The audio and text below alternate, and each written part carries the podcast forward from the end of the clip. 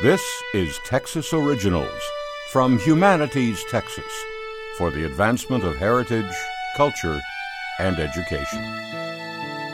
The German army considered Pointe du Hoc a perfect spot for defending the coast of France from Allied forces during World War II.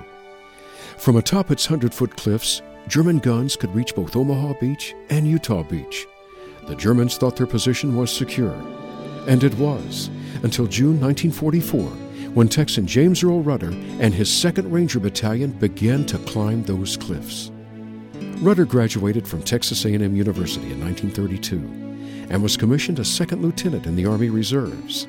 He taught high school and college and coached football until he was called to active duty in 1941.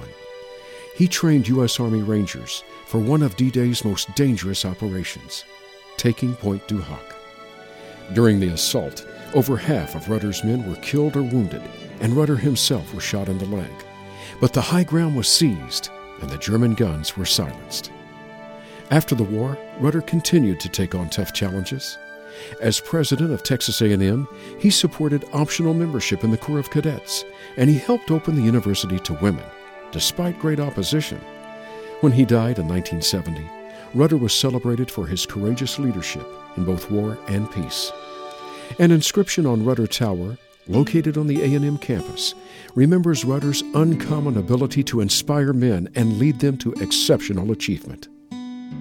More information about James Earl Rudder and other Texas Originals is available at texasoriginals.org.